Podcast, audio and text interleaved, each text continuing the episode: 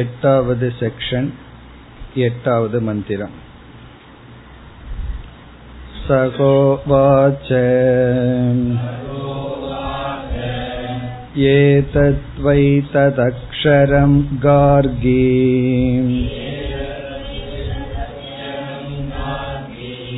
ब्राह्मणा अभिवदन्ति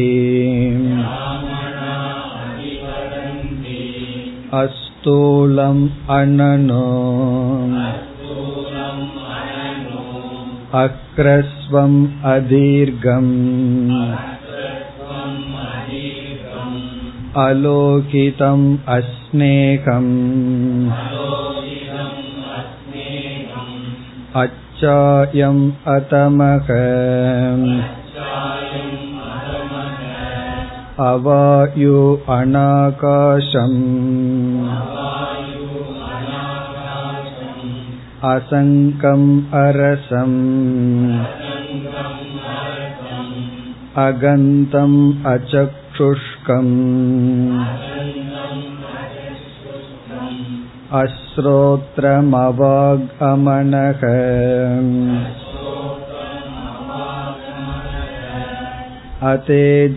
अतेजस्कम् अप्राणम् अमुकम् अमात्रम् अनन्तरम् अबाह्यम् न तत् अश्नाति किञ्चन न तत् अश्नाति कश्चन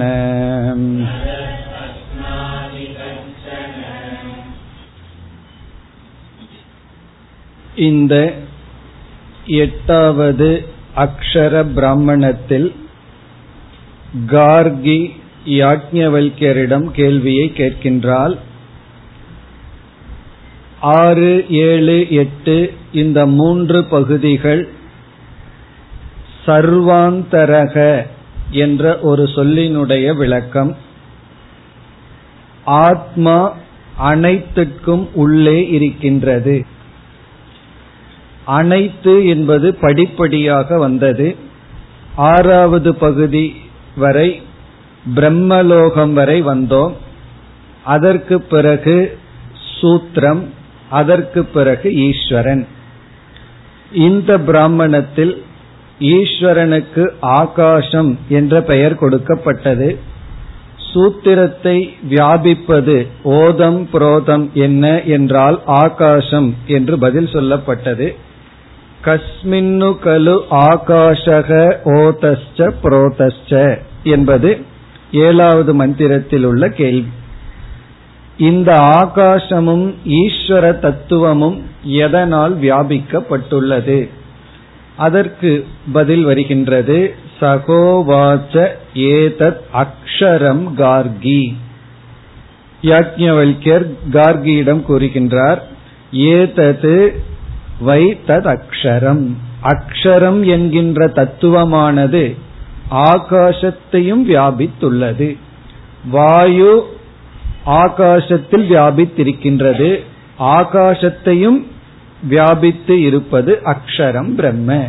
இங்கு வாயு என்பது சூத்திரம் ஹிரண்ய கர்ப்பன் ஆகாசம் என்பது ஈஸ்வரன். இந்த ஈஸ்வரனையும் வியாபித்திருப்பது நிர்குண பிரம்ம. இப்பொழுது நிர்குண பிரம்மத்தை இவர் விளக்க ஆரம்பிக்கின்றார். நிர்குண பிரம்மத்தை இவர் ஒரு குணம் கொடுத்து விளக்கினால் அது சகுண பிரம்மன் ஆகிவிடும். நிர்குண பிரம்மன் என்று சொல்லிவிட்டு எந்த ஒரு விளக்கமுமே குணத்தை வைத்துக் கொண்டுதான் முடியும். ஒரு தன்மை இருந்தால்தான் அதை வைத்துக்கொண்டு நாம் விளக்க முடியும். இவர் அமைதியாக இருந்துவிட்டால் சூன்யம்தான் எஞ்சி இருக்கின்றது என்ற எண்ணம் சிஷ்யருக்கு வந்துவிடும். ஆகவே யாக்ஞவல்யர் பேசினாலும் அது சகுண பிரம்மன் ஆகிவிடும் பேசவில்லை என்றால் சூன்ய பிராப்தி ஆகும் ஆகவே இங்கு நிர்குண பிரம்மத்தை நிஷேத முகம் மூலமாக விளக்குகின்றார். நிஷேத முக உபதேசத்தில் விளக்குகின்றார். நாம் சென்ற வகுப்பில் பார்த்தோம் பிரம்மத்தை இரண்டு விதத்தில் நாம் விளக்கலாம். ஒன்று விதி முகம் இனி ஒன்று நிஷேத முகம். இத வந்து நம்ம முதல்ல சொல்றது. விதி முகம் என்றால் நேரடியாக விளக்குவது சத்தியம் ஞானம் அனந்தம் பிரம்ம. பிரம்மன் என்றால் என்ன? என்றால் எது சத்தியம் எது ஞானம் எது பூர்ணம். நிஷேத முகம் என்றால் நேதி நேதி. இதுவல்ல இதுவல்ல. அல்லது இந்த மந்திரம் நிஷேத முகத்துக்கு பிரசித்தியான மந்திரம். இது ஒரு கோணத்துல சொல்றோம். இங்க நிஷேத முகம் என்றால் அப்பிரம்மத்தை நீக்கி விடுகின்றோம் பிரம்மத்தை நாம் நாம புரிந்து கொள்கின்றோம். ஆகவே உபதேசம் தேவை ஏனென்றால் அப்ரம்மத்தை நீக்க வேண்டும். சென்ற வகுப்பிலேயே உதாரணம் நம்ம பார்த்தோம். இரண்டு புஸ்தகத்தை நீங்கள் பார்க்கிறீர்கள். நான் வந்து ஒரு புஸ்தகத்தை என்னிடம் கொண்டு வாருங்கள் என்று சொல்லிவிட்டேன். நீங்கள் தவறான புஸ்தகத்தை எடுக்க போகும் பொழுது அது அல்ல. அது மட்டும்தான் நான் சொல்றேன். பிறகு எதை எடுக்க வேண்டும்ங்கிறது உங்களுக்கே தெரியும். ஏன்னா அதை தவிர வேறு ஒரே ஒரு புஸ்தகம் தான் இருக்கின்றது. அதுபோல ஆத்மா அனாத்மா இந்த இரண்டையும் சேர்ந்து நாம் புரிந்துள்ளோம். ஆத்மா அனாத்மா ரெண்டும் சேர்ந்து நமக்கு விளங்கி கொண்டிருக்கின்றது. இந்த அனாத்மாவையும் சேர்ந்து நான்கிற சொல்லுக்கு பொருளாக புரிந்துள்ளோம். சாஸ்திரம் அனாத்மாவை இது ஆத்மா அல்ல என்று நீக்கி விடுகிறது. பிறகு ஆத்மா மட்டும் எஞ்சி இருக்கின்றது. அந்த ஆத்மாவை நாம் புரிந்து கொள்கின்றோம். பிறகு என்ன செய்வார்கள்? விதிமுகமும் கூட இறுதியில் நிஷேதமாகத்தான் செயல்படுகிறது என்ற கருத்தும் இருக்கின்றது. சத்தியம் என்று சொன்னால் அசத்தியம் அல்ல. ஞானம் என்று சொன்னால் ஜடம் அல்ல. அனந்தம் என்று சொன்னால் அது வந்து வரையறுக்கப்படவில்லை. என்று விதிமுகமும் கூட நாம் புரிந்து கொள்ளும் பொழுது நிஷேதமுகமாக மாறி செயல்படுகிறது என்ற வாதமும் உண்டு. ஆனால் இந்த மந்திரம் நிஷேத முகத்துக்கு மிக முக்கியமான பிரசித்தமான மந்திரம்.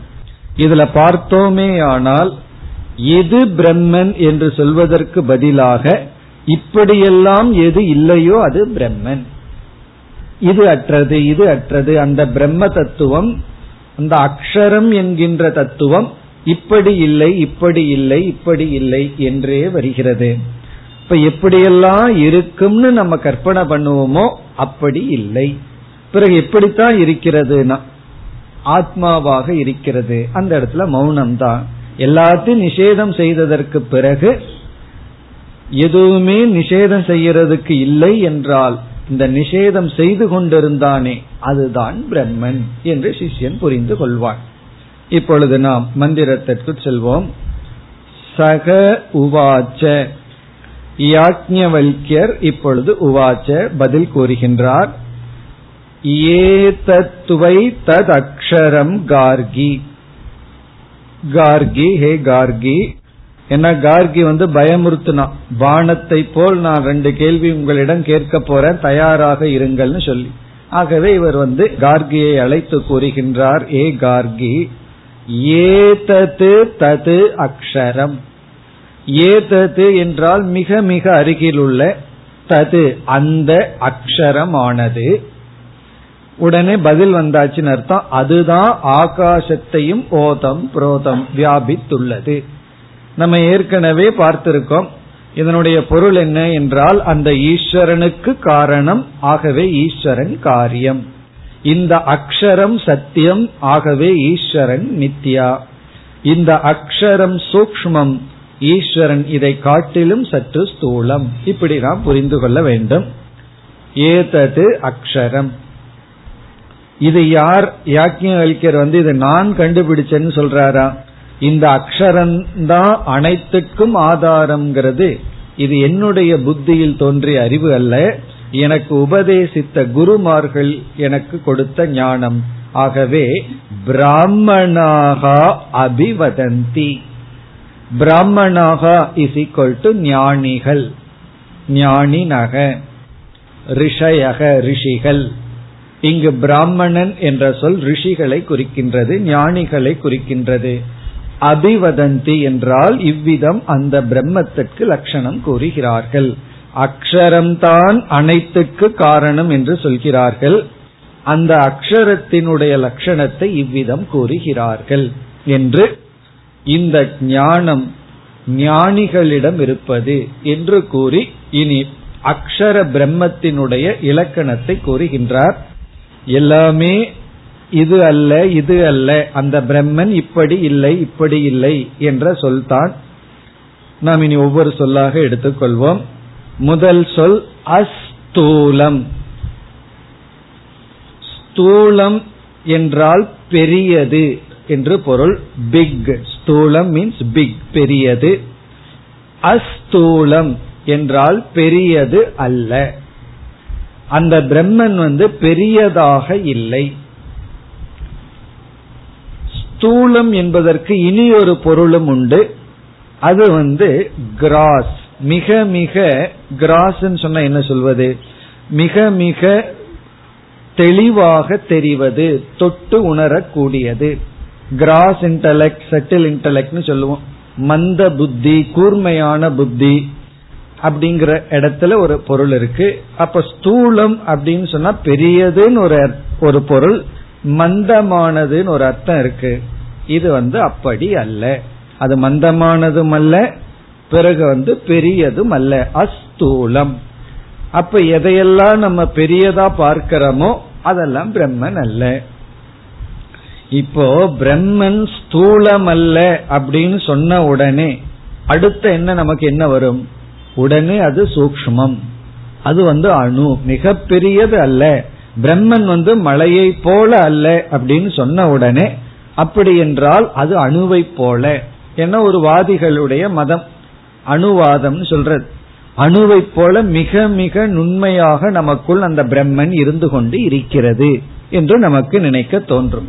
ஏன்னா ஸ்தூலம் அல்ல பெரியது அல்ல என்றால் சிறியது என்று நமக்கு என்ன தோன்றும்? ஆகவே அடுத்த சொல் அனணு அணு என்றால் மிக மிக சிறியது. அனணு என்றால் அது அணுவும் அல்ல சிறியதும் அல்ல அல்லது சூக்மமும் அல்ல கிராஸும் அல்ல சட்டிலும் அல்ல. பிக்கும் அல்ல ஸ்மாலும் அல்ல சிறியதும் அல்ல பெரியதும் அல்ல. அணு அப்படிங்கிறது மிக மிக சிறியது. அந்த சிறியதும் அல்ல. இந்த பெரியதும் அல்ல சிறியதும் அல்ல என்ற இந்த இரண்டு சொற்கள் பிரம்மன் அத்ரவ்யம் என்பதை காட்டுகிறது. ஏன்னா சில மதவாதிகள் பிரம்மன் வந்து ஒரு ஆப்ஜெக்ட் திரவியம் என்று சொல்கிறார்கள். அது வந்து திரவியம் அல்ல. அது ஒரு ஆப்ஜெக்ட் அல்ல. அனுபவிக்கக்கூடிய ஒரு டேஞ்சபிள் பொருள் அல்ல. இப்ப அஸ்தூலம் அணனு பெரியதும் அல்ல சிறியதும் அல்ல. அதாவது நம்முடைய மனம் வந்து இந்த இருமைய கடந்து புரிஞ்சு கொள்ள வேண்டியது இருக்கு இந்த இடத்துல. எப்பொழுதுமே நம்ம மைண்ட் வந்து ஒரு எக்ஸ்ட்ரீம புரிஞ்சுக்கும். இல்லைன்னா அடுத்த எக்ஸ்ட்ரீம்ல போய் மைண்ட் வந்து அதை புரிஞ்சுக்கும். நம்ம மைண்ட்ல ரெண்டு தான் இருக்கு. ரெண்டு எக்ஸ்ட்ரீம்ல போடணும். இப்போ ஒருத்தனை வந்து நல்லவன்ற லிஸ்ட்ல போடணும். அல்லது மோசமான வில்லன் லிஸ்ட்ல போடணும். இன்பிட்வீன் போட நம்ம தயாரா இல்லை. இப்படி ரெண்டு எக்ஸ்ட்ரீம்ல தான் மைண்ட் இருந்துட்டு இருக்கு. இந்த பிரம்மன் இந்த இருமையை கடந்தது. அதுதான் அஸ்தூலம் அணனு இனி அந்த இருமையாகவே வரும். அதுக்கப்புறம் மற்ற என்னென்னலாம் பிரம்மனா பிரம்மனை என்னென்னலாம் நமக்கு நினைக்க தோணுமோ அதெல்லாம் இல்லை என்று வரும். அஸ்தூலம் அனனு. இனி அடுத்த சொல் அஹ்ரஸ்வம். ஹ்ரஸ்வம் என்றால் நம்ம வந்து ஹைட்டை பத்தி சொல்லும் பொழுது குட்டை நெட்டை அப்படின்னு சொல்லுவோம். அதே போல ஹ்ரஸ்வம் அப்படின்னா சிறியது. சிறியது என்றால் இந்த ஹைட்ல ஹ்ரஸ்வம் என்றால் சிறியதும் அல்ல இந்த மலை வந்து ரொம்ப உயர்ந்து இருக்கு இந்த மலை தாழ்ந்து இருக்குன்னு சொல்லுவோம். இந்த மிருகம் வந்து ரொம்ப உயரமா வளரும். இந்த மிருகம் வந்து ரொம்ப குட்டையா இருக்குன்னு சொல்லுவோம். நாயிலேயே எத்தனையோ வெரைட்டி இருக்கு. சின்ன நாய் வந்து செம்ப குட்டையா தான் அதனோட ஹைட்டு போகும். சில நாய் எல்லாம் பாத்தீங்கன்னா அந்த ஹைட் ரொம்ப பெருசா போகும். அப்படி அந்த ஹைட்டை பத்தி பேசும்போது ஹ்ரஸ்வம் தீர்க்கம் அப்படிங்கிற வார்த்தையை பயன்படுத்துவோம். அஹ்ரஸ்வம் என்றால் அது குட்டையானது அல்ல. உடனே அப்ப ரொம்ப நெட்டையா இருக்குமோ? பிரம்மனுக்கு வந்து ரொம்ப ஹைட் இருக்குமோ? அப்படின்னு தோணும் போது அடுத்த சொல் அதீர்க்கம் அது வந்து ரொம்ப தீர்க்கமா இல்லை. தீர்க்கம்னா ரொம்ப லென்த் லாங் உயரமாகவும் இல்லை. தாழ்ந்தும் இல்லை. உயர்ந்தும் இல்லை உயரமாகவும் இல்லை தாழ்வாகவும் இல்லை. அக்ரஸ்வம் அதீர்கம். பொதுவா உயரமானது தாழ்ந்துள்ளது இதெல்லாம் ஒரு பொருளினுடைய அவயவத்தை தான் நம்ம குறிப்போம். சில பேர் சொல்வார்கள் கை நீண்டு இருந்தா ரொம்ப ராசின்னு சொல்லி. ஆகவே இந்த கை சில பேர்த்துக்கு ரொம்ப நீளமா இருக்கும் சில பேருக்கு கை குட்டையா இருக்கும். இதெல்லாம் இந்த நீட்டமா இருக்கிறது குறைவா இருக்கிறதெல்லாம் ஒரு திரவியத்தினுடைய அவயவ குணம் என்று சொல்வது வழக்கம். திரவியம் வந்து பெருசு அந்த ஆள் ரொம்ப பெருசா இருப்பார். அது வந்து திரவியம். அந்த ஆளினுடைய கை குட்டையா இருக்கும் கை நெட்டையா இருக்குன்னு சொல்லுவோம். இங்க வந்து சிறியதுமல்ல பெரியதுமல்லங்கிறது நிர் அவயவம் என்பதை குறிக்கின்றது. நிரவயவம் உறுப்புகள் அற்றது. நிரவயவம் பிரம்ம. இப்ப பிரம்மத்துக்கு வந்து உறுப்பு இல்லை. அவயவங்கள் கிடையாது. லிம்ஸ் கிடையாது. முதல் இரண்டு என்ன செய்கின்றது? பிரம்மன் வந்து ஒரு ஆப்ஜெக்ட் அல்ல பொருள் அல்ல. உண்மையிலேயே பொருள் அல்லன்னு சொன்னாவே பொருளுக்கு தான் அவயவம் இருக்கும். ஆனா நமக்கு ஒரு கற்பனை வந்துடலாம் பொருள் இல்லாட்டி அது அவயவத்தோட இருக்கும்னு சொல்லு. ஏன்னா சில மதவாதிகள் அப்படி நினைக்கிறார்கள். அந்த பிரம்மத்துக்கு வந்து ஒரு ஒரு விதமான சரீரம் இருக்கு. அந்த சரீரம் வந்து நம்மால கற்பனை பண்ண முடியாத சரீரம் இருக்கு. அதற்கு அவயவம் இருக்கு. அந்த அவயவங்கள் எல்லாம் தான் ஜீவாத்மாக்கள் அப்படின்னு விசிஷ்டாத்வைத்துல சொல்வார்கள். அதாவது அப்ராகிருத சரீரம் அப்படின்னு அவர்கள் சொல்வார்கள். நம்மளதெல்லாம் பிராகிருத சரீரம். இந்த பிரகிருத்தியிலிருந்து தோன்றிய சரீரமா? அந்த பிரம்மத்துக்கு ஈஸ்வரனுக்கு அவர்களை பொறுத்த வரைக்கும் ஈஸ்வரனும் பிரம்மனும் ஒன்றுதான். அது இந்த பிரகிருத்தியிலிருந்து தோன்றாத ஒரு விதமான சரீரம் அப்ராகிருத சரீரம். அந்த திரவியமான பிரம்மத்துக்கு ஜீவராசிகள் எல்லாம் அவயவம் என்ற கொள்கை அவர்களிடம் இருக்கின்றது. அதெல்லாம் இங்கு நீக்கப்படுகின்றது. பிரம்மனுக்கு வந்து சரீரமும் கிடையாது சரீரத்தில் இருக்கின்ற அவயவங்களும் கிடையாது. ஆகவே நிரவயவம் பிரம்ம. இப்ப எந்த ஒரு தத்துவம் ஈஸ்வரனுக்கும் ஆதாரமா இருக்கோ அந்த ஒரு தத்துவம் பிரம்ம தத்துவம் அஸ்தூலம் அனனு ஹரஸ்வம் அதீர்க்கம் இனி அடுத்தது அஸ்நேகம் அதீர்க்கம் அலோகிதம். அலோகிதம் அஸ்நேகம். இந்த இரண்டு சொல்ல எடுத்துக்கொள்வோம். லோகிதம் என்றால் சிவப்பு வர்ணம் ரெட் கலர் சிவப்பு வர்ணம். அஸ்நேகம் என்றால் ஸ்நேகம் என்பது ஒட்டி கொள்கின்ற தன்மை உடையது. ஸ்நேகம்னா ஒட்டி கொள்கின்ற தன்மை உடையது. அஸ்நேகம் என்றால் ஒட்டி கொள்கின்ற தன்மை அற்றது அலோகிதம் என்றால் வர்ணம் அற்றது. இது வந்து நம்ம எல்லா கலருக்கு எடுத்துக்கொள்ள வேண்டும். ஏன்னா பிரம்மனுக்கு என்ன கலர்? பிரம்மனுடைய வர்ணம் என்ன? என்ற கேள்வி வரும் பொழுது அலோகிதம். பிரம்மத்துக்கு கலர் கிடையாது. சரி இங்க ஒட்டி ஒட்டி பழக்கம். யாரையாவது பார்த்தா போய் ஒட்டிக்குவோம். அதே போல பிரம்மந்த கிட்ட போய் ஒட்டி கொள்ளலாமான்னா பிரம்மத்துக்கிட்ட எல்லாம் போய் ஒட்ட முடியாது. அஸ்நேகம் அல்லது பிரம்மனை வந்து நம்ம இடத்துல ஒட்டி கொள்ளாது அஸ்நேகம் இப்ப இந்த இரண்டு சொற்கள் நிர்குணம் என்ற கருத்தை குறிக்கின்றது. லோகிதம் ஸ்னேகம் இதெல்லாம் ப்ராப்பர்ட்டி குணம் என்று நம்ம சொல்லுவோம். இப்போ ஒரு மனிதனுடைய உடல் இருக்கு. அந்த மனிதனுடைய உடல் வந்து திரவியம் அப்படின்னு சொல்றோம். அந்த மனிதனிடம் இருக்கின்ற உறுப்புகளை எல்லாம் அவயவம்னு சொல்றோம். பிறகு குணங்கள் இருக்கின்றது. ஒருவன் வந்து கருப்பா இருப்பான் ஒருத்தன் வெண்மையாக ஒருத்தன் சிவப்பாக எத்தனையோ கலர் இருக்கு. மா நிறம்னு சொல்லுவாங்க. அது என்ன நிறமோ தெரியல. அதெல்லாம் சொல்லுவாங்க. மா நிறத்தில் இருப்பான்னு சொல்லி. இப்படி எல்லாம் பேச்சு இருக்கு. அதாவது விதவிதமான கலர் அதற்கப்புறம் பாடி வந்து சில பேர்த்துல எண்ணெய் ஒழுகிட்டே இருக்கும் தலையில. சிநேகமாவே இருப்பார்கள். சில பேர்த்துக்கு வந்து ட்ரை ஆயிருக்கு. பாடி ரொம்ப ட்ரை ஆயிடுதுன்னு சொல்றோம். இதெல்லாம் என்னன்னா குணம். சரீரத்தினுடைய அவயவத்தினுடைய குணங்கள். அப்படி பிரம்மத்துக்கு என்ன குணம் இருக்கு? என்றால் நிர்குணம். அது குணமற்றது. குணமற்றது அப்படின்னா என்ன அர்த்தம் அப்படின்னா அந்த பிரம்மனிடம் எந்த விதமான குணங்களும் கிடையாது. தர்க்க சாஸ்திரத்துல குணத்துல பெரிய லிஸ்ட் கொடுப்பார்கள். அந்த குணம் எல்லாம் பிரம்மனிடம் கிடையாது. இப்ப இது வரைக்கும் நம்ம பார்த்தது அஸ்தூலம் அனனு ஹ்ரஸ்வம் அதீர்கம் அலோகிதம் அஸ்நேகம். இதையெல்லாம் இந்த மாதிரி லட்சணத்தை கேட்கும் பொழுது உடனே நமக்கு தோன்றும் இந்த பிரம்மன் என்ன ஒரு ஷேடோவா ஒரு நிழலா அப்படின்னு நமக்கு தோணும். காரணம் என்ன? நிழலுக்கு தான் இப்படிப்பட்ட குணமெல்லாம் இருக்கு. உடனே உபனிஷத். அதையும் நீக்குகின்றது. அச்சாயம். அச்சாயம் என்றால் இந்த பிரம்மத்துக்கு நிழல் கிடையாது. நிழலினுடைய தன்மை அற்றது.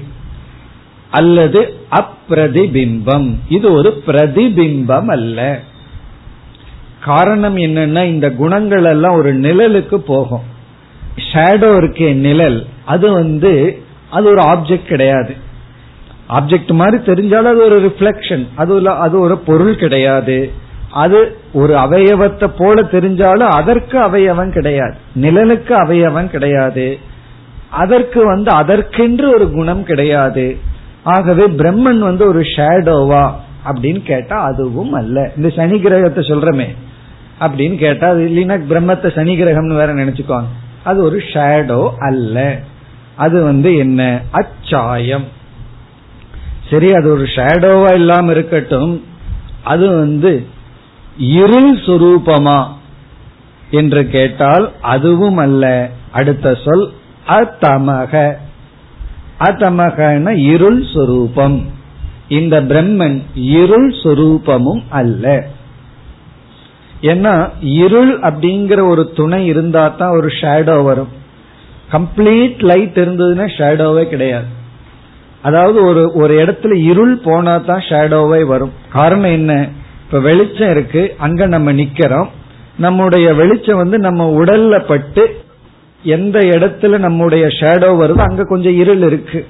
அப்படி அந்த பிரம்மன் இருள் சுரூபமா என்றால் அதுவும் அல்ல அத்தமாக இனி அடுத்ததெல்லாம் பஞ்சபூதங்கள் பிரம்மஸ்வரூபம் அல்ல என்பதுதான். அவாயு. வாயு அற்றது. அந்த பிரம்மன் வாயு சுரூபம் அல்ல. இப்ப இத வந்து நம்ம எப்படி புரிந்து கொள்ளலாம்? வாயு சுரூபமாக இல்லை அல்லது அதனிடத்தில் வாயு இல்லை. இப்ப நம்ம இடத்துல வாயு இருக்கு. நம்ம மூச்சு விட்டுட்டு இருக்கோம். ஆகவே நம்ம இடத்துல வாயு இருக்கு. பிறகு வாயுன்னு ஒரு தத்துவம் இருக்கு. காற்றுன்னு ஒரு தத்துவம் இருக்கு. அந்த காற்று நம்மிடத்திலும் இருக்கின்றது. அந்த காற்றை சார்ந்து நம்ம வாழ்றோம். பிரம்மன் வந்து அவாயுங்கிற இடத்துல அது வந்து காற்று சொரூபமாகவும் இல்லை காற்று அதனிடத்தில் இல்லை. அது காற்றை சார்ந்தும் இல்லை காற்றாகவும் இல்லை. அப்படி புரிந்து கொள்ள வேண்டும். இந்த பஞ்சபூதத்துக்கு பஞ்சபூதத்தை நிஷேதம் செய்யும் பொழுது அவ்விதம் புரிந்து கொள்ள வேண்டும். அது பஞ்சபூதமாகவும் இல்லை பஞ்சபூதத்தை சார்ந்தும் இல்லை. நம்ம இப்படி நம்ம வந்து ரெண்டாம் இருக்கோம். பஞ்சபூதத்தை சார்ந்தும் இருக்கோம். ஒரு பூதம் நம்ம உடம்புல இருந்து போனா என்ன ஆகுறது? திடீர்னு தண்ணீர் நம்ம உடம்புல இருந்து போயிடுதுன்னு வச்சுக்குவோமே பவுடர் ஆயிடுவோம் மெட்ராஸ்ல இன்னும் கொஞ்சம் வெயில் அடிச்சிருந்ததுன்னா வந்து பார்த்தா எல்லாம் பவுடரா தான் இருப்பார்கள். காரணம் என்னன்னா அவ்வளவு நீர் எல்லா நீர் உடல்ல இருந்து போயிடுதுன்னா உருவமே இருக்காது பவுடர் ஆயிருவோம். ஆகவே நம்ம எந்த சொரூபமா இருக்கோம் நீர் சொரூபமா இருக்கோம் நீரை சார்ந்தும் இருக்கின்றோம். நம்ம இடத்துல வாயு இருக்கு வாயை சார்ந்தும் இருக்கின்றோம். இந்த உடலே அன்னத்தினால் ஆனது அன்னமாகவும் இருக்கின்றோம் அன்னத்தை சார்ந்தும் இருக்கின்றோம். அந்த பிரம்மன் எப்படின்னா அதுவாகவும் இல்லை அதை சார்ந்தும் இல்லை. அதுதான் இனிமேல் வருவது. அவாயு அது வாயுவாகவும் இல்லை வாயுவை சார்ந்தும் இல்லை. அடுத்தது அனாகாசம் அனாகாசம்னா ஆகாசம் அற்றது இது ஆகாச சொரூபமும் அல்ல ஆகாசத்தை சார்ந்தும் அல்ல. இது எதை குறிக்கின்றது என்றால் அமூர்த்த திரவிய நிஷேதம் திரவியத்தை நம்ம இரண்டா பிரிக்கிறோம். ஞாபகம் இருக்குமோ? மூர்த்தா மூர்த்த பிராமணம்ங்கிற இடத்துல மூர்த்தம் அமூர்த்தம்னு சொல்லி நம்ம பிரிக்கிறோம். இந்த இரண்டும் அமூர்த்தம். வாயுவும் ஆகாசமும் அமூர்த்தம். அமூர்த்தம்னா உருவமற்றது. அப்படி உருவமற்றதாகவும் இல்லை. உருவத்துடன் கூடியதும் இல்லை. சில பேர் வந்து உருவத்துடன் கூடியதாக சிலர் வழிபடுகிறார்கள். நம்ம எல்லாம் இறைவனை வழிபடுறோம். அதனால அது தவறு. அமூர்த்தம் தான் பிரம்மன்னா. அமூர்த்தம் தான் உண்மை பொருள்னா. அதுவும் உண்மை கிடையாது. மூர்த்தமும் இல்லை அமூர்த்தமும் இல்லை. பிறகு நம்ம ஏன் மூர்த்தத்தை கும்பிடுறோம்னா அந்த பிரம்மத்தை தவிர மீதி எல்லாம் ஈஸ்வரன். ஆகவே நாம் வழிபடுகின்றோம். அதாவது பிரம்மத்தை தவிர மீதி என்னெல்லாம் இருக்கோ அது நமக்கு ஈஸ்வரன் ஆயாச்சு ஆகவே நம்ம எதை வேண்டுமானாலும் நம்ம வந்து இறைவன் வழிபடலாம். ஆனா பிரம்மன் வரும் பொழுது அங்கு மூர்த்தமும் இல்லை அமூர்த்தமும் இல்லை. ஆகவே அமூர்த்த திரவிய நிஷேதம் செய்யப்பட்டு விட்டது. இனி அடுத்தது அனாகாசம் அசங்கம். அசங்கம் என்றால் பிரம்மன் ஏதோடும் சங்கம் அற்றது. மற்ற பூதங்களை எல்லாம் நாம் எடுத்துக்கொள்ள வேண்டும். அது பிருத்திவி அல்ல பிருத்திவி கிடையாது அக்னி கிடையாது ஜலம் அல்லங்கிறதெல்லாம் நாம் சேர்த்து கொள்ள வேண்டும். அது அமூர்த்தமே இல்லைன்னு சொன்னா அப்புறம் மூர்த்த திரவியம் எப்படி இருக்க முடியும்? அது மட்டுமல்ல மூர்த்த திரவியம் ஏற்கனவே அஸ்தூலம் அணனுங்கிற இடத்துல நிராகரிக்கப்பட்டது. ஆகவே அது திரவியம் அல்ல மூர்த்தம் அல்ல என்று சொல்லப்பட்டு விட்டது. மற்ற பூதங்களையும் நாம் எடுத்துக்கொள்ள வேண்டும். இனி அசங்கம். அசங்கம் அது ரொம்ப முக்கியமான வார்த்தை. எதனுடனும் சம்பந்தம் அற்றது. மனுஷனுக்கு வர்ற எல்லா பிரச்சனைக்கும் மூல காரணம் ரிலேஷன்ஷிப் சம்பந்தம். மிருகங்களுக்கெல்லாம் ரொம்ப குறைவு. அதுக்கு வந்து சம்பந்தத்தினால சங்கத்தினால வர்ற துக்கம் எல்லாம் கிடையாது. அதுக்கு மீறினா சாப்பாட்டுனால தான் துக்கம். நல்ல சாப்பாடு கிடைச்சா சந்தோஷமா இருக்கும். இல்லைன்னா துக்கமா இருக்கும். ரெண்டு ஆடுகளை நீங்க சேர்ந்தே வளர்த்திட்டு இருக்கீங்கன்னு வச்சுக்கோங்களேன். ஏழு வருஷமா எத்தனையோ வருஷம் ஒரே வளர்த்திட்டு இருக்கும். அது முன்னாடி இனி ஒரு ஆடை வெட்டி சாப்பிட்டோம்னா அது வாட்டுக்கு பேசாம பார்த்துட்டு இருக்கு. நம்ம நண்பன் போயிட்டானே நல்லா அழுதுட்டு இருக்காது. ஆனா மனுஷன் அப்படி இல்ல. ரிலேஷன்ஷிப் சங்கம். ஒன்னா வெறுப்பு ஆள் வெறுப்பு. ஆனா பிரம்மன் வந்து அசங்கம். இந்த இடத்துல பிரம்மன்கிற இடத்துல நான் சேர்த்திக்கணும். நான் அசங்கம் பிரம்மன் அசங்கம். இனி அடுத்தது அரசம். இந்த அரசம் இந்த பகுதி மேல் இனிமேல் நம்ம பார்க்கிற பகுதி எல்லாம் இந்திரியங்கள் அற்றது அப்படிங்கிற கருத்தை உபனிஷத் வலியுறுத்துகிறது. இந்திரியங்கள் அற்றது. அரசம் ரசம் என்றால் நாக்கு சுவை. அரசம் அப்படிங்கிறதுக்கு ரெண்டு அர்த்தம். ஒன்று அந்த பிரம்மத்தை நாம் சுவைக்க முடியாது. பிரம்மத்துக்கு என்ன டேஸ்ட்னு கேட்டா என்ன பதில் சொல்றது? பிரம்ம என்ன டேஸ்டா இருக்கும்னா என்ன பதில் சொல்றது? அது கிடையாது. இரண்டாவது பிரம்மனிடத்தில் ரசம் ஜிஹ்வா என்கின்ற இந்திரியம் இல்லை. இப்போ அரசம் அகந்தம்ங்கிற இடத்துல எல்லாம் பிரம்மனிடத்தில் ஞானேந்திரிய கர்மேந்திரியங்கள் இல்லை. பிறகு வந்து ஞானேந்திரிய கர்மேந்திரியங்களினால் பிரம்மத்தை கிரகிக்க முடியாது. இப்படி ரெண்டு விதத்துல புரிந்து கொள்ள வேண்டும். இந்திரியங்களால் பிரம்மத்தை நாம் அனுபவிக்க முடியாது. அரசம் சரி நுகர்ந்து பார்க்கலாமா பிரம்மத்தைனா? அடுத்த சொல் அகந்தம். பிரம்மத்துக்கு வாசனை இல்லை. கோயில்ல போனா நல்ல வாசனைகள் வரும். அது ஈஸ்வரனுக்கு கொடுக்கிற வாசனை பிரம்மத்துக்கு வாசனை கிடையாது. அகந்தம். அச்சுஷ்கம் கண் அற்றது. அச்சுஷ்கம் இதையும் நம்ம ரெண்டு விதத்துல பார்க்க வேண்டும். ஒன்று கண்களினால் பிரம்மத்தை நாம் கிரகிக்க முடியாது. இனி ஒன்று பிரம்மத்திற்கு கண்கள் இல்லை. அச்சுஷ்கம் அஸ்ரோத்ரம். பிரம்மனுக்கு காதில்லை. காதினால் பிரம்மத்தை உணர முடியாது. இதெல்லாம் ஏதோ நமக்கு ரொம்ப சிம்பிளா என்ன பெருசா பிரம்மத்தினுடைய லட்சணத்தை கேட்டுட்டு இருக்கோம்னு தோணும். ஆனா இதுல ஒவ்வொன்றிலையும் மனிதர்கள் குழம்பி இருக்கிறார்கள். சில பேர் வந்து நாத பிரம்மன்னு சொல்லி சப்த ரூபமா பிரம்மத்தை வழிபடுபவர்கள் உண்டு. சில பேர் உருவந்தான் பிரம்மன். ஏதோ உருவத்தை அருவம் ஒரு விதமான உருவம் தான் அதை பிரம்மன் நினைப்பார்கள்.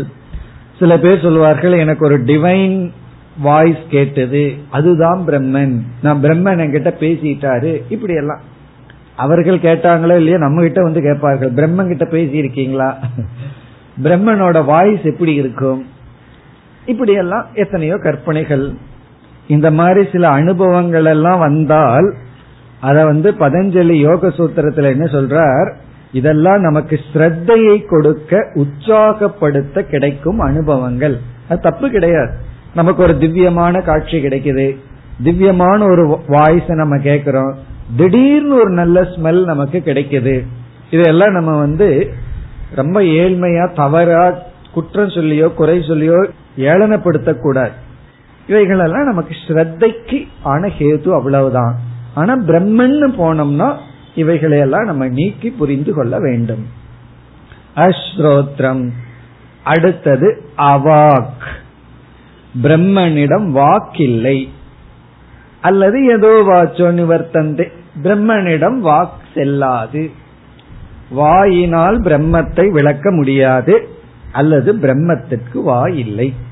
இப்ப இவ்வளவு பகுதிகளும் பிரம்மன் கர்மேந்திரிய ஞானேந்திரிய ரகிதம். அவாக் அப்படிங்கும்போது கர்மேந்திரியம். அரசம் அப்படிங்கும்போது ஞானேந்திரியம். என்ன இந்த நாக்கு இருக்கே அது ரெண்டா இருக்கு. ரசத்தை ரசம்னா சுவை. சுவையை செய்யும் பொழுது ஞானேந்திரியமா வேலை செய்யுது. பேசும் பொழுது கர்மேந்திரியமா வேலை செய்யுது. பகவான் வந்து எல்லாத்துக்கும் தனித்தனியா படிச்சார். நாக்கை மட்டும் டூ இன் ஒன்னா மாத்திட்டாரு. அது ஏன் அப்படி மாத்தினார்னு தெரியல. அவரோட படைப்பு அப்படி இருக்கு? நாக்கு மட்டும் டூ இன் ஒன் அது வந்து சுவைக்க ஆரம்பிச்சதுன்னா ஞானேந்திரியமா வேலை செய்யுது. பேச ஆரம்பிச்சதுன்னா கர்மேந்திரியம். சில பேர் ரெண்டு சேர்ந்தாப்புல பண்ணுவார்கள். சுவைச்சிட்டே பேசிக்கொண்டு இருப்பார்கள். அப்ப என்ன டூ இன் ஒன் டுகெதர் வேலை செய்யுதுன்னு டேப் ரெக்கார்ட்ல எல்லாம் ஒண்ணுதான் வேலை செய்யும். சம்டைம் ரெண்டு வேலை செய்யுமே. பாட்டு போட்டுட்டு இருப்போம். ரேடியோவில் ரெக்கார்டிங் ஆயிட்டு இருக்கும் அதே போல இந்த நாக்கு சுவைக்கின்ற நாக்கு பேசுகின்ற நாக்கு ரெண்டு பிரம்மத்திற்கு கிடையாது. அடுத்தது வந்து அதேஜஸ்கம் அதேஜஸ்கம் என்ற சொல் எதை குறிக்கின்றது என்றால் விருத்தி ரூப ஞான ரகிதம். தேஜஸ் அப்படின்னா பிரைட் அர்த்தம். நமக்குள்ளேயே உண்மையிலேயே எது ரொம்ப பிரைட்டா இருக்கு? நம்ம விரைவில் பார்க்க போறோம் பிருகதாரண்யக்கத்திலேயே ஒரு பெரிய பிராமணம். அதுதான் ரொம்ப மேஜரா நம்ம பார்க்க போறது. ஸ்வயம் ஜோதி பிராமணம்னு அடுத்த அத்தியாயத்துல பார்ப்போம். ஸ்வயம் ஜோதி பிராமணம். ஜோதியா எது இருக்குன்னு கொஸ்டின் பண்ணிட்டு வர வர நம்ம விருத்தி தான் நமக்குள்ள லைட்ட போல இருக்கு. ஏன்னா எண்ணம் அப்படின்னு ஒரு லைட் நமக்குள்ள வரல அப்படின்னா கண் திறந்திருந்தாலும் வெளியே என்னதான் இருந்தாலும் அது நமக்கு டார்க்காவே இருக்கு. ஆகவே தேஜஸ் அப்படின்னா நம்முடைய தாட் எண்ணங்கள். அதேஜஸ்கம் என்றால் விருத்திகள் அற்றது. அவிருத்திகம் விருத்திகள் இல்லை. எண்ணங்கள் அந்த பிரம்மனிடத்தில் இல்லை. அதேஜஸ்கம் இனி அடுத்தது அப்ராணம். அவாக் அமனக. இடையில் ஒரு சொல் இருக்கு. அவாக் அமனக. அதே போல மனம் அற்றது. மனம் அற்றது என்றால் அந்த கரணம் அற்றது. அது வந்து அவாக்குக்கு அப்புறம் இருக்கு. அஸ்ரோத்ரம் அவாக் அமனக. அதுக்கப்புறம் தான் அதேஜஸ்கம். அமனக என்றால் மனமற்றது. அதேஜஸ்கம் என்றால் மனதில் தோன்றுகின்ற விருத்தி அற்றது இந்த வித்தியாசமும் நமக்கு புரிய வேண்டும். மனம் விருத்தி என்று. பல சமயங்கள்ல நமக்கு எண்ணங்கள் தான் மனம் அப்படின்னு நினைக்க தோணும். அப்படி அல்ல. மனம்ங்கிறது ஒரு ஒரு திரவியத்தை போல ஒரு பொருள். அதிலிருந்து எண்ணங்கள் வந்து வந்து போகின்றது. இங்கு மனமும் அற்றது. மனதிலிருந்து தோன்றுகின்ற எண்ணங்களும் அற்றது. அமனக அதேஜஸ்கம். அப்ராணம். பிராணன் அற்றது. அப்ராணன் அப்படிங்கிறது வந்து இங்கு பிராணன் அற்றது. பிராணன் அற்றதுங்கிறது வந்து சூக்ம சரீர ரகிதம். சூக்ம சரீரம் இதற்கு இல்லை.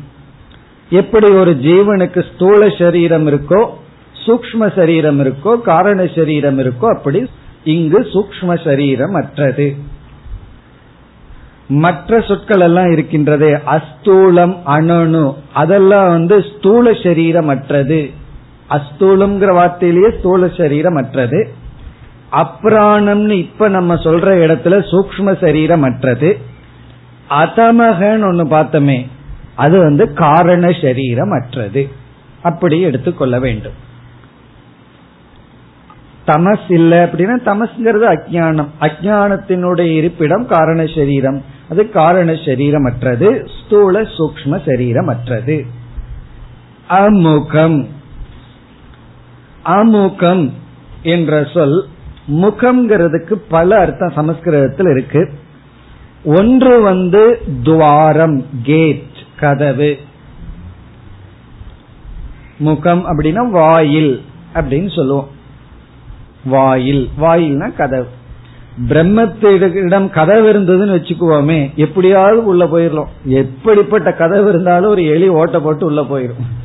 அப்படி பிரம்மத்துக்கு ஒரு டோர் இருந்தா உள்ள போயிடலாம். அதுக்கு ஒரு டோர் கிடையாது. கதவு இல்லை. அமுகம். அப்படின்னு சொன்னா பிரம்மத்திடம் நம்ம என்ட்ராகவே முடியாது. அமுகம்.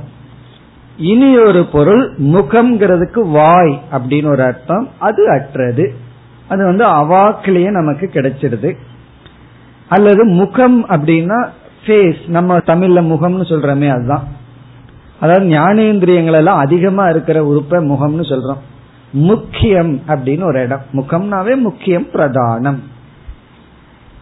அதனாலதான் வந்து வேதத்தினுடைய அங்கங்கள்ல வியாக்கரணம் முகம் அப்படின்னு சொல்லுவார்கள் நம்ம வந்து கீதை உபனிஷத்தெல்லாம் படிச்சு புரிஞ்சுக்கணும் வேதத்தை புரிஞ்சுக்கணும்னா எத்தனையோ அங்கங்கள் இருக்கு. சீக்ஷா கல்போ வியாக்கரணம் நிருத்தம் சந்தஸ் ஜோதிஷ்னு.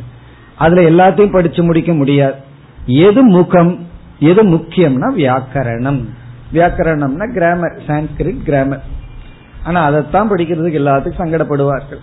ஆனா அதுதான் முகம். ஏன்னா அது வந்து சாஸ்திர துவாரம் என்று சொல்லப்படுகிறது. அது வந்து பிரதானம் முக்கியம். அமுகம். அடுத்தது வந்து அமாத்திரம். இங்கு மாத்திரம் என்றால் மெஷர் அளப்பது. நம்ம எல்லாம் அளந்து போடுறதுக்கு வச்சிருப்போம் அல்லவா ஒரு படி ரெண்டு படின்னு சொல்லி அளப்பம் அல்லவா? அந்த அளவு. அது வந்து மாத்திரம். அமாத்திரம்னா அளவு அற்றது. அந்த பிரம்மனை வந்து நம்ம மெஷர் பண்ண முடியாது. எடை போடுறதுன்னு சொல்லுவோமே அதுதான். எடை அற்றது அமாத்திரம். அதையும் எடை போட முடியாது. அதனிடத்திலேயும் எடை இல்லை. இல்லைன்னா பிரம்மத்துக்கு என்ன வெயிட்னு கேட்க ஆரம்பிச்சிடும் அதுக்கு எடை இல்லை. அமாத்திரம். அனந்தரம் அபாஹ்யம். அனந்தரம். இந்த அந்தரம் அப்படிங்கிறதுக்கு ரெண்டு அர்த்தம் இருக்கு. அந்தரம்னா துவாரம் ஓட்டைன்னு அர்த்தம். அந்தரம். சமஸ்கிருதத்துல அந்தரம்னா ஓட்டை துவாரம். அனந்தரம்னா துவாரம் அற்றது அப்படி ஒரு பொருள். இனி ஒரு பொருள் வந்து அந்தரம்னா எண்டு முடிவு அப்படின்னு அர்த்தம். அனந்தரம்னா முடிவற்றது. அனந்தம் அப்படின்னு ஒரு பொருள். அந்தரம். அந்தரம்னா ஒரு சின்ன ஓட்டை கிடைச்சா உள்ள பூந்துருவான்னு சொல்லுவாங்க தெரியுமோ? அவனுக்கு ஒரு சின்ன ஓட்டை கிடைச்சது உள்ள போயிட்டான்னு சொல்லுவார்கள். அப்படி துவாரமற்றது கோலற்றது. அபாஹ்யம். அபாஹ்யம்னா வெளியே என்ற ஒரு கருத்து அற்றது. அது உள்ளே வெளியே அப்படிங்கறதெல்லாம் கிடையாது. அனந்தரம் அபாஹ்யம். இது வரைக்கும் நம்ம பார்த்தோம்னா இதல்ல இதல்ல இதல்ல அப்படின்னு பார்த்துட்டோம். சரி சூன்யமான்னு சொன்னா அதுவும் கிடையாது அத்தமாக. என்று இப்படி உபனிஷத்து வந்து நிஷேத முகத்தில் அந்த பிரம்மத்தை விளக்கி கொண்டே வந்தது. பிறகு கடைசியில சிஷ்யம் எப்படி புரிந்து கொள்வான் என்றால் இந்த நிஷேதமெல்லாம் பண்ணினதுக்கு அப்புறம் அங்க நிஷேதம் பண்றதுக்கு ஒண்ணும் கிடையாது. இனி எதை வந்து நம்ம நிஷேதம் பண்றது? சில பேர் வீட்டுல போர் அடிச்சுன்னா எல்லாத்தையும் திட்ட ஆரம்பிச்சிருவாங்க. திட்டி முடிச்சிருவாங்க. யார திட்டுறதுன்னு தெரியாது. பிறகு தன்னையே திட்டிக் கொள்றது. அதே போல என்ன ஒருத்தர் அப்படி நான் பார்த்தேன். எல்லாத்தையும் திட்டிட்டு இருந்த அந்த அவர் இருக்கிற இடத்துல இருக்கிறவங்க எல்லாம் அப்புறம் நான் கேட்டேன் முடிஞ்சுதா? வேற யாராவது பாக்கி இருக்காங்களான்னு கேட்டேன். அவர் ஒரு ஆசிரமத்தில் இருந்த எல்லாத்தையும் திட்டினார். அப்புறம் கடைசியில் ஆமா இன்னும் ஒரு ஆள் இருக்காருன்னு அவரே சொன்னார். யாருன்னு கேட்டா நான் தான் அப்படி எல்லாத்தையும் நிஷேதம் பண்ணி முடிச்சதுக்கு அப்புறம் யார் மீதி இருக்கான்னா? இந்த இத்தனை நேரம் நிஷேதம் செய்து கொண்டிருந்தானே ஒரு ஒரு சொரூபம். ஏன்னா நிஷேதம் எல்லாம் செய்து முடிச்சதுக்கு அப்புறம் நிஷேதத்துக்கு ஒண்ணு இல்லை. அப்போ நிஷேத கர்த்தா அந்த கர்த்தாவும் போயாச்சு. என்ன அங்க கரணமும் கிடையாது. நிஷேதத்துக்கு ஆள் இல்லை. அந்த சொரூபந்தான் அகந்தாம் பிரம்மன் என்று நிஷேதத்தினுடைய அவதி என்று சாஸ்திரத்தில் சொல்வார்கள். நிஷேத அவதி. அவதின எஞ்சி இருப்பது. நிஷேதமெல்லாம் செஞ்சதற்கு பிறகு இனி நிஷேதம் பண்றதுக்கு நீக்குவதற்கு எதுவும் இல்லை என்றால் எது எஞ்சி இருக்கின்றதோ அது பிரம்மன். சரி இப்படியே எல்லாத்தையுமே நிஷேதம் பண்ணிட்டு இருந்தா நம்ம எப்பத்தான் முடிகிறது? ஆகவே ஒட்டு மொத்தமா சேர்ந்து நிஷேதம் செய்ய வேண்டும். அதை அடுத்த பகுதியில் உபனிஷத் செய்கின்றது. அதாவது சின்ன சின்ன பொருளா எடுத்து நிஷேதம் பண்ணிட்டு சேர்ந்தாப்புல சேர்த்து நிஷேதம் பண்றது. அதாவது சில சமயங்கள்ல ஒரு சுவாமி ஒருவர் ரிஷிகேஷ்ல இருந்தார் படிச்சுட்டு இருந்தார் ஒரு ஆசிரமத்தில். அப்படியே நல்லா பல வருஷம் படிச்சதுக்கு அப்புறம் கொஞ்சம் வைராகியம் வந்தது. வைராகியம் வந்த உடனே அவர் ஷெல்ஃபில் இருக்கிற புஸ்தகத்தை எல்லாம் என்ன பண்ணாரு? இந்த புஸ்தகம் இனி வேண்டாம் நான் படிச்சாச்சு இந்த புஸ்தகம் வேண்டாம்னு கொஞ்சம் கொஞ்சமா நீக்கினார். வைராகியம் ரொம்ப வந்த உடனே ரூமை விட்டே போயிட்டார். காரணம் எந்த புஸ்தகமே வேண்டான்ட்டு போயிட்டார். அப்படி ஃபர்ஸ்ட் என்னன்னா ஒவ்வொன்னா எடுத்து வேண்டாம் வேண்டாம் நீக்கிறது. அது வைராகியத்தினோட உச்சகட்டம் போகும்போது எதுவுமே வேண்டான்ட்டு போயிடுறது. இந்த மகாபாரதத்திலையும் கூட அந்த டெஸ்ட் வரும். அர்ஜுனன் வந்து கர்ணன் தான் தான வீரன் எப்படி சொல்வீர்கள்னு கிருஷ்ணரிடம் சொன்ன உடனே கிருஷ்ணர் வந்து என்ன செய்தாரா ஒரு பெரிய மலை நிறைய பொற்காசுகள் ரெண்டு உற்பத்தி செஞ்சு அர்ஜுனா நீ கொடு கர்ணா நீ கொடு ரெண்டு பேரும் சாயந்தரத்துக்குள்ள கொடுத்து தீக்கணும்னு. இந்த அர்ஜுனன் என்ன பண்ண எல்லாத்தையும் போட்டு வல்ல எடுத்து எடுத்து படிப்படியா எடுத்து எடுத்து கொடுத்துட்டு இருந்தான். கர்ண வந்தான் ஒருத்தனை கூப்பிட்டா எடுத்துக்கொண்டு போயிட்டான். வேலை முடிச்சது அதுதான் மைண்ட் அப்படின்னு சொல்றது. அர்ஜுனனுக்கு வந்து அதை முழுமையா எடுத்து கொடுக்க மனசு இல்லை. கர்ணனை ஏன் உயர்வா சொல்றோம்? தான விஷயத்துலன்னு சொன்னா அந்த மைண்ட் அந்த மனம். ஒரே செகண்ட்ல அவன் தானம் பண்ணி முடிச்சிட்டான். அப்ப கிருஷ்ணர் சொன்னார இதுதான் தானம்ங்கிற மனம்.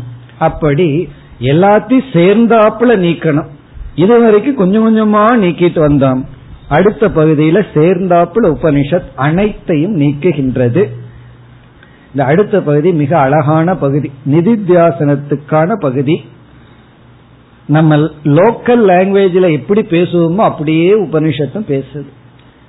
ஆகவே மிக முக்கியமான பகுதி. இதெல்லாம் மனப்பாடம் பண்ண வேண்டாம். இவ்வளவு ஒரு பெரிய மந்திரம். அடுத்த ரெண்டு வரியை மட்டும் மனதில் வச்சுட்டா போதும்.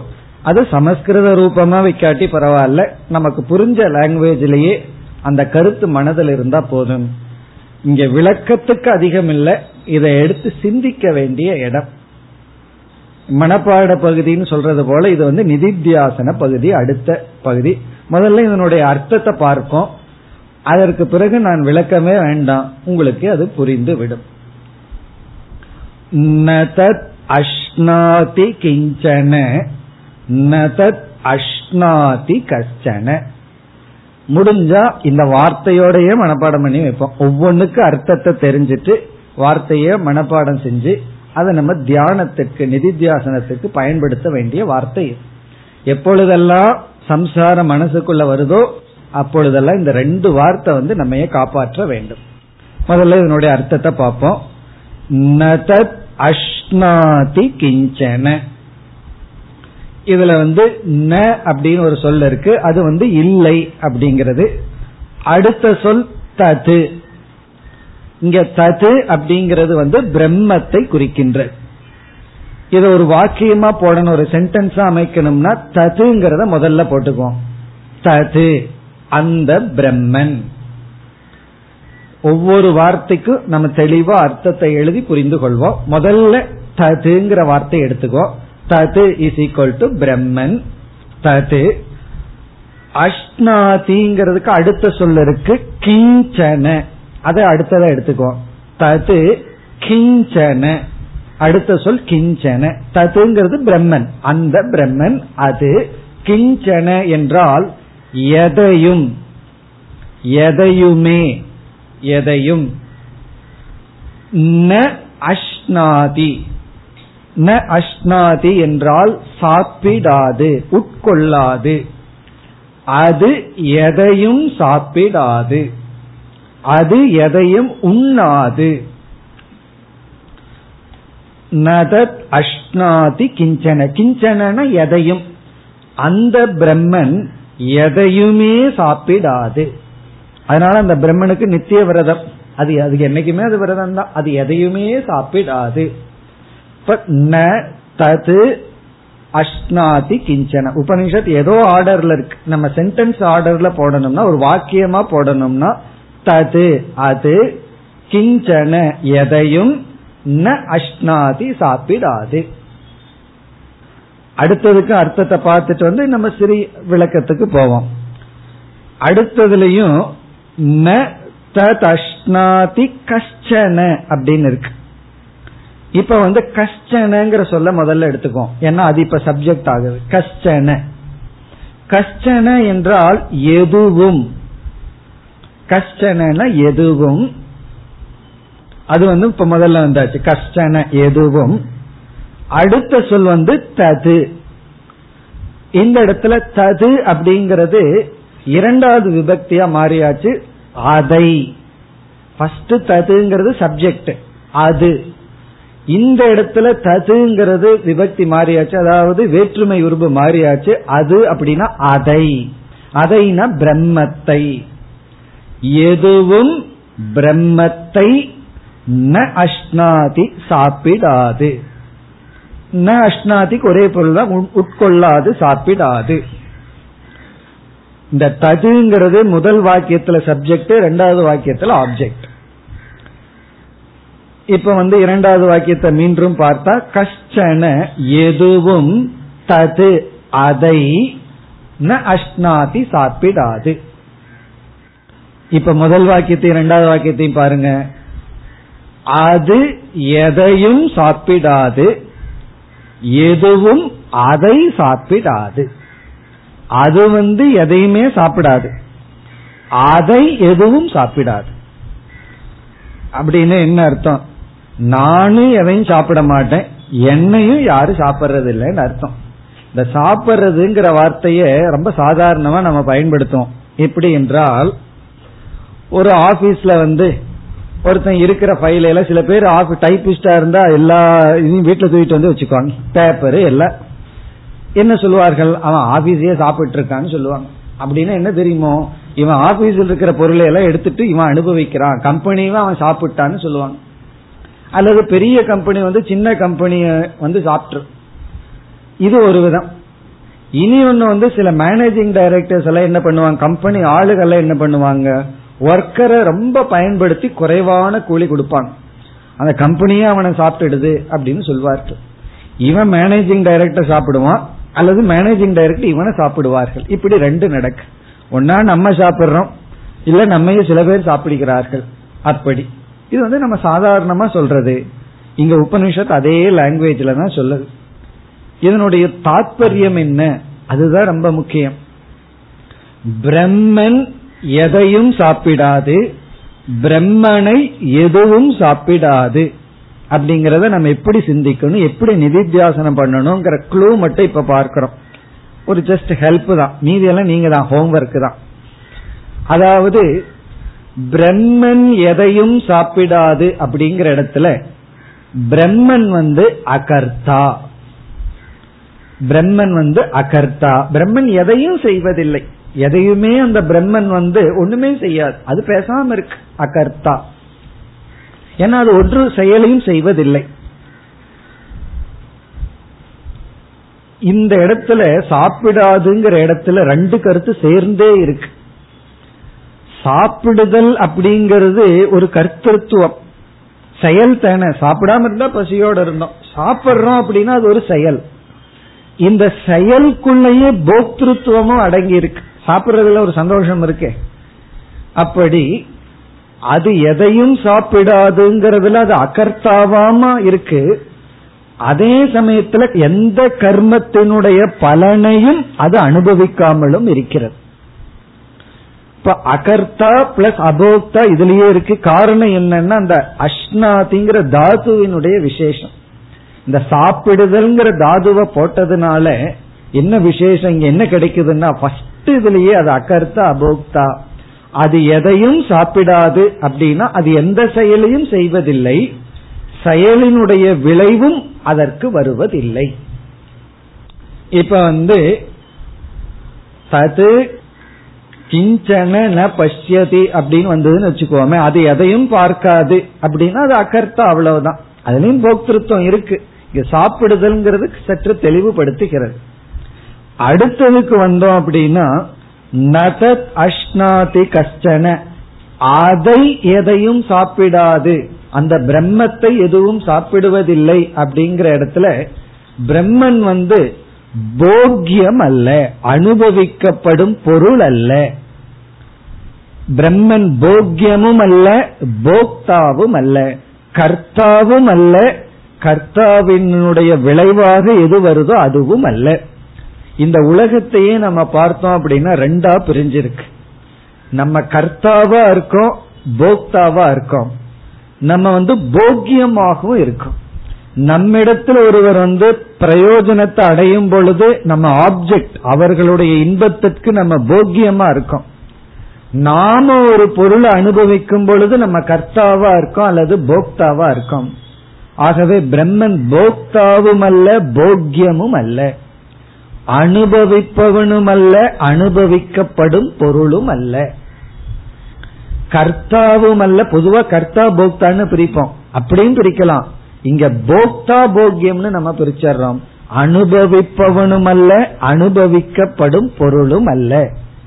இனி சம்சாரம்னா என்னன்னு பார்த்தோம் அப்படின்னா பல சமயங்கள்ல போக்தாவாக நம்ம இருந்து குறைப்பட்டு இருப்போம் போக்தாவாக நாம இருந்து அதுல ஒரு குறை இருக்கும். காரணம் என்ன? எனக்கு நல்ல சாப்பாடு கிடைக்கல. அப்படின்னா போக்தாவிடத்தில் பூர்ணத்துவத்தை நம்ம எதிர்பார்க்கிறோம். நாம வந்து நம்ம போக்தாவாகவே வச்சு பூர்ணத்துவத்தை முழு சாந்தியை எதிர்பார்க்கிறோம். போக்தாவை நம்ம நீக்க தயாரா இல்லை. நம்ம ஒரு என்ஜாயரா இருக்க விரும்புவோம். நம்ம சுத்தி பொருள்கள் எல்லாம் இருக்கணும். அந்த போக்தா பூர்ணமா இருக்கணும்னு எதிர்பார்க்கிறோம். அங்கேயே பிரச்சனை வருது. சாஸ்திரம் சொல்லுது நீ போக்தாவா இருக்கிற வரைக்கும் அபூர்ணக. அந்த போக்தாவை பூர்ணப்படுத்தவே முடியாது. போக்தாவை நம்ம திருப்தி படுத்தவே முடியாது. ஏன்னா போக்தாவினுடைய சொரூபமே சம்சார சொரூபம். அப்ப நம்மளுடைய அட்டம் எப்படி இருக்குன்னா நம்ம போக்தாவா தான் இருக்க விரும்புறேன். ஐ வாண்ட் டு என்ஜாய் அந்த என்ஜாயரத்தான் நம்ம என்ன பண்ணிட்டு இருக்கோம்? கர்மத்தினாலையும் தவத்தினாலையும் ரிஃபைன் பண்ணிட்டே இருக்கோம். உழைப்புனாலையும் எல்லாத்தினாலும் என்ன பண்றோம் அந்த என்ஜாயரை வந்து என்ஜாயராகவே வச்சுட்டு அதுல ஒரு எதிர்பார்ப்பு அதுல ஒரு பூர்ணத்துவத்தை கொண்டு வர பார்க்கிறோம். இப்ப அங்க ஒரு சம்சாரம் இருக்கு. இங்க பிரம்மன் போக்தா அல்ல. அது எதையும் சாப்பிடாது அப்படின்னு சொன்னா அந்த போக்தாவே போகும் பொழுதுதான் சம்சாரம் போகிறது. எது வரைக்கும் போக்தா இருக்கோ அனுபவிக்கிறவன் இருக்கிறானோ அது வரைக்கும் சம்சாரம். இதனுடைய பேரலல் ஸ்லோகம் ஞாபகம் வருதா? துவா சுபர்ணா சயுஜா சகாயான்னு சொல்லி முண்டகோபனிஷத்துல இரண்டு பறவைகள் வந்து அபிச்சாக்க சீதி ஒன்று சாட்சியா இருக்கு. இனி ஒன்று வந்து பிப்பளம் சுவாது அத்தி. பழத்தை வந்து அது சாப்பிட்டு இருக்கு. அதே கருத்து தான் இங்கேயும் இருக்கு. அங்க அத்தின்னு இருக்கு இங்க அஷ்னாத்தின்னு இருக்கு. ரூட்டு தான் வேற பொருள் ஒன்றுதான். அங்க வந்து பழத்தை சுகதுக்கம்ங்கிற பழத்தை சாப்பிட்டு இருக்கு ஜீவன் போக்தா. ஈஸ்வரன் அதாவது பிரம்மன் வந்து சாட்சியா இருக்கிறது. அதுதான் இங்கு சொல்லப்பட்டுள்ளது. நம்மளுடைய சம்சாரமே போக்தா. இது ஒரு ஆஸ்பெக்ட் அப்ப எப்பொழுதெல்லாம் நான் இதை அனுபவிக்கணும் இந்த போக்தாவை திருப்திப்படுத்தணும்னு நினைக்கிறோமோ அங்கேயே மிஸ்டேக் வந்தாச்சுன்னு அர்த்தம். இதை நம்ம உணர்ந்துட்டோம் அப்படின்னா போக்தாவை ரீட்டைன் பண்ணிட்டு நம்ம வந்து பூர்ணத்துவத்தை எதிர்பார்க்க மாட்டோம். இது ஒரு ஆஸ்பெக்ட் இனி ஒரு ஆஸ்பெக்ட் இருக்கு அது அடுத்தது. நதத் அஷ்னாதி கச்சன எதுவும் அதை திருப்திப்படுத்தாது. அதனையும் சிந்திக்க வேண்டியது இருக்கு. அது என்ன என்றால் போக்கியம் போக்கியம்ங்கிற கான்செப்ட் நம்ம வந்து போக்தாவாகவே இருந்து முக்தனா இருக்க விரும்புறோம் போக்தாவை பூர்ணப்படுத்த விரும்புறோம். நாம போக்கியமா இருந்தும் அந்த போக்கியத்தையும் பூர்ணப்படுத்த விரும்புறோம். ரெண்டு நாக்கையும் மேக்சிமம் அதை வந்து ரிஃபைன் பண்ண விரும்புறோம். வெளியே இருக்கிற ஃபுட் இருக்கே அதையும் மேக்சிமம் என்னென்னமோ பிளேவர் போட்டு போட்டு அதையும் பூர்ணப்படுத்த விரும்புறோம். அதுவும் முடியாது. அந்த பகுதியினுடைய விளக்கத்தை அடுத்த வகுப்பில் பார்ப்போம் ॐ पूर्णमधः पूर्णमिधं पूर्णात् पूर्णमुदच्छते पूर्णस्य पूर्णमादाय पूर्णमेवावशिष्यते ॐ शान्ति शान्ति शान्तिः